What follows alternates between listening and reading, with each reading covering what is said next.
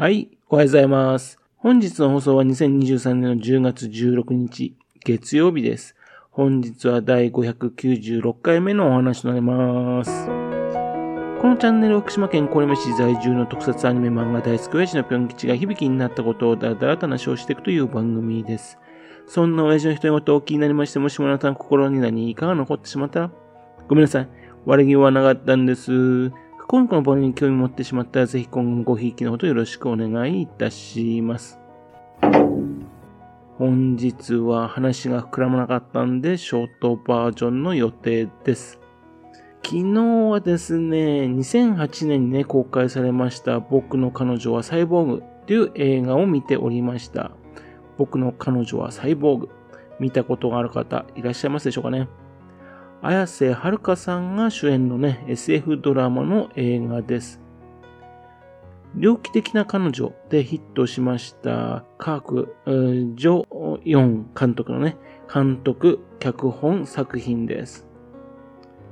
一人ぼっちで過ごす20歳の誕生日、寂しい大学生ジローの前に突然キュートな女が現れる。彼女と過ごした数時間は人生の中で最も輝ける時間となるが、突如彼女は姿を消し消してしまう。1年後の21歳の誕生日、ジローは再び彼女と出会う。似てるけどもどこか違う。完璧な彼女に、しかしそれは決して起こるはずのなかった運命を変えてしまう恋の始まりだった。自分ですね、SF 映画をね、こう好きなんでね、なるべくね、見るようにしているんですけどね、公開当時ですね、このタイトルからですね、大体のストーリーがね、わかるような気がしましてね、見る気を失ってしまったんですね。そのままずるずるっとですね、見ないままでいたわけです。何せ僕の彼女はサイボーグ。このタイトル絶対傑作になるオーラが感じられないタイトルですよね。もしもですね、大傑作とね、噂を聞いたとしてもね、映画館でね、お金を出すかっていうとね、うーんとね、躊躇すると思うんですよね。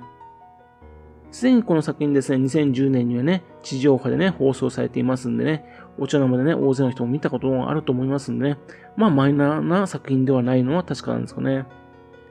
で、公開から15年経ちましてね、突然この映画を見る気になったのはですね、この作品がですね、いわき市でロケをしたっていうことを知ったからですね、いわき市でロケしたんですよ。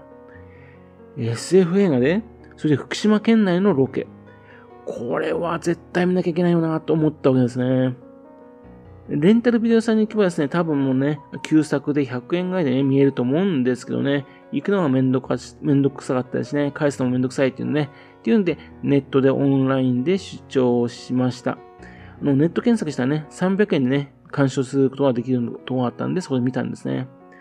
便利な時代ですよね。で、見終わっての感想はね、まあ、思ったよりですね、悪くなかったっていう感じです。僕の彼女はサイボーグというタイトルの割には良かったっていう感じですね。平均よりね、上っていう感じの良さでしたね。ストーリーはですね、ターミネーターを元にした時間ラブロマンスものって感じですね。こういう作品にありがちなですね、辻褄が合わないっていう点にですね、目くじら立てたらですね、この作品ね、あのー、いろいろとありすぎるんですよね。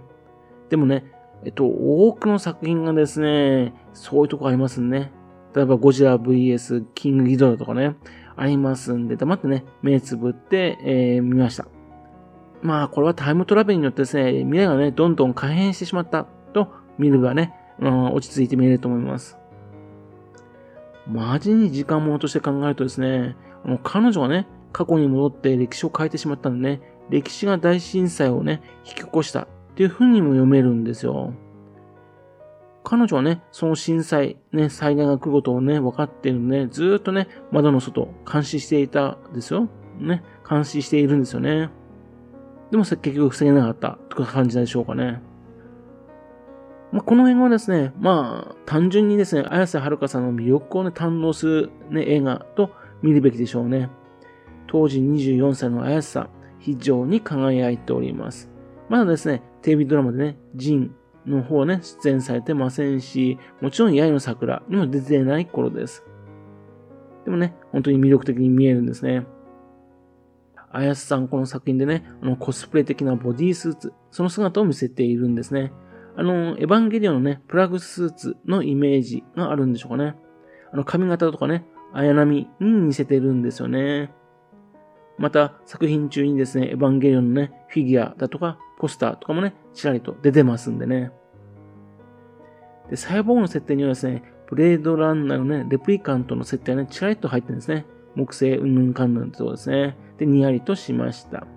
で、時間をですね、こうやって飛んでくるね、ポンと、飛んでくるシーンですね。そのシーンはね、ターミネーター、それに似せてるんですね。まあ残念ながらね、まあ裸じゃないんですけどね。まあ人間の心がわからないサイボーグっていう演技なんですね。あやさんに合ってる感じなんですね。この後にですね、まあ義母と娘のバラードにつながるのかなという感じですね。で、今回のね、メインの肝心の話なんですが、いわき市ロケです。これはですね、あの、平、あの、小川町、吉間町でロケされたそうなんですね。しかしですね、この映画見て、見てもですね、残念ながらいわき市と断定できるシーンが全くないんですよ。この映画の中ではね、いわき市でロケしたところはですね、大地震。そのシーンをね、撮影したそうなんですけどね、その大地震はですね、大規模なですね、オープンセットを組んでね、ねそこでね、撮影したらしいんですね。で、8日間かけて撮影したらしいんですね。まあ、そのようなね、セットだけでできてるんでね、いわき市とわかるシーンがないんですよ。非常に残念です。じゃあなんでいわき市までね、わざわざ来てね、ロケしたのかなって気もしないでもないんですかね。逃げ惑う人々としてましてね、エキストラとしてね、いわき市の人たちもね、参加していたみたいなんですがね、クレジットも、その名前は出てないんですね。それも残念です。消防団のね、人たちの名前は載ってるんですけどね。いわき市というとですね、ね、あの、遊びの時間が終わらないっていう傑作。そちらの方でもね、ロケされたことがありますしね、釣りバカ日誌の8。そちらの方でもですね、ロケされたことがあるんですよ。そちらの方の映画ではですね、しっかりといわき市が映ってるんでね、まあ、ロケした価値、まあ、あると思うんですよね。この映画でですね、まあ、そのいわき市がほとんど出てないってことね、ちょっと残念に思いました。というわけでね、今回はですね、いわき市ロケがあるっていうのでね、僕の彼女はサイボーグ見たんですよね。綾瀬はるかさんがね、非常に輝いていましたけども、残念ながら福島県のいわき市は映ってなかったようでした。という話でした。ね。えー、でもね、これからもね、いわき市の方のロケされた作品あったら、どんどんと見ていこうかなというふうに思っております。はい。それではまた次回よろしくぴょん記者の高梨をお付き合いくださいね。本日もくださいまして誠にありがとうございました。